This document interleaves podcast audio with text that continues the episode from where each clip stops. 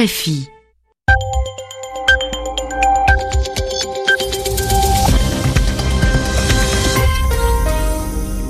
Vous écoutez RFI, les 20h, temps universel, 21h à Paris. Céline Pellarin. Vous écoutez votre journal en français facile. Merci et bienvenue avec moi ce soir pour vous le présenter, Zéphirin Quadio. Bonsoir Zéphirin. Bonsoir Céline, bonsoir à tous. Refaire les routes, les autoroutes et les voies ferrées des États-Unis, voilà le plan de Donald Trump pour relancer l'économie américaine.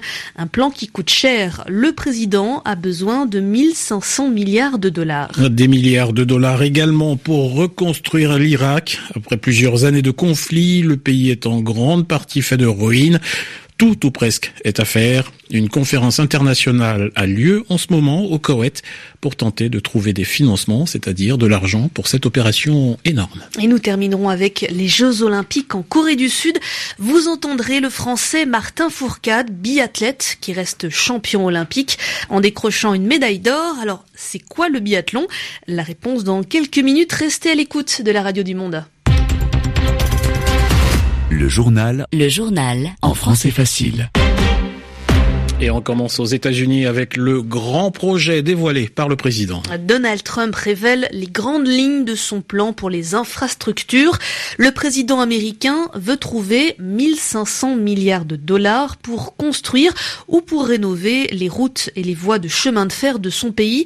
Et Donald Trump veut également extraire 200 milliards de dollars du budget fédéral. Les explications à Washington, Dan Corpet.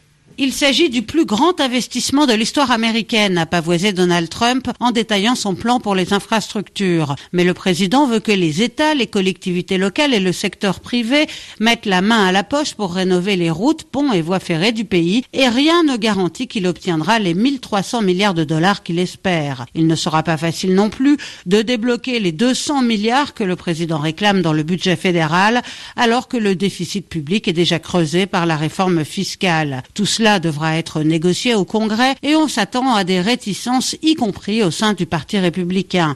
En attendant, les besoins sont réels. Les routes, autoroutes, ponts et voies ferrées ont été pour la plupart construits entre les années 50 et 70 aux États-Unis et ont été très mal entretenus. Donald Trump parle de décrépitude pour évoquer l'état de ces infrastructures. Outre des investissements massifs, le président veut simplifier les procédures pour obtenir des permis de construire et faire en sorte qu'elles ne puissent pas prendre plus de deux ans. Washington ne sera plus une entrave au progrès, a promis Donald Trump. Il faut actuellement jusqu'à dix ans pour obtenir certains permis de construire. Anne Corpet, Washington, RFI.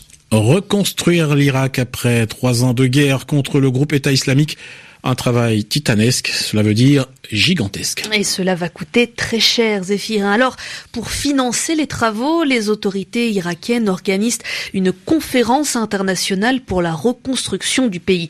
Cela se passe au Koweït depuis ce lundi matin et jusqu'à mercredi. Responsables politiques, agences de l'ONU et investisseurs privés ont répondu présent. Le but, c'est de réunir de l'argent et d'attirer les investissements étrangers. Pour nous expliquer les enjeux de cette conférence, voici les explications de notre envoyé spécial à Koweït City, Wilson Fash. Les autorités irakiennes ont annoncé aujourd'hui que le coût de la reconstruction du pays s'élèvera à 88 milliards de dollars, dont 17 milliards rien que pour le secteur du logement. Le chantier est donc immense, tout comme le besoin de fonds, le gouvernement irakien fait savoir qu'il n'avait pas les moyens de payer cette addition seul. Mais il faut dire que certains pays occidentaux semblent frileux à l'idée de reverser des sommes astronomiques dans le pays. Cette fois, Washington ne devrait pas promettre de fonds supplémentaires. Les États-Unis avaient déjà dépensé 60 milliards de dollars en Irak sur les 9 années qui avaient suivi leur intervention contre le régime de Saddam Hussein en 2003.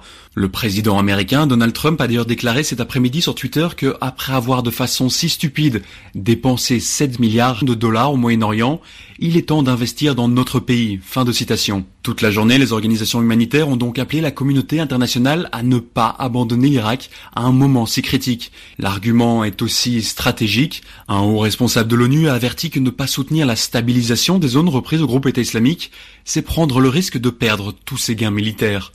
Wilson Fash, à Koweït City, pour RFI. Dans l'actualité également, l'Afrique du Sud et cette question, combien de temps le président Zuma va-t-il rester à la tête du pays? Eh bien, on le saura lorsque les chefs du Congrès national africain, qui est le parti au pouvoir, les chefs auront décidé de son sort. La direction de l'ANC est réunie à huis clos, c'est-à-dire qu'ils sont seuls dans un hôtel de Pretoria et on ne sait pas ce qu'ils se disent. Ils doivent prendre une décision sur un éventuel départ anticipé du président sud-africain.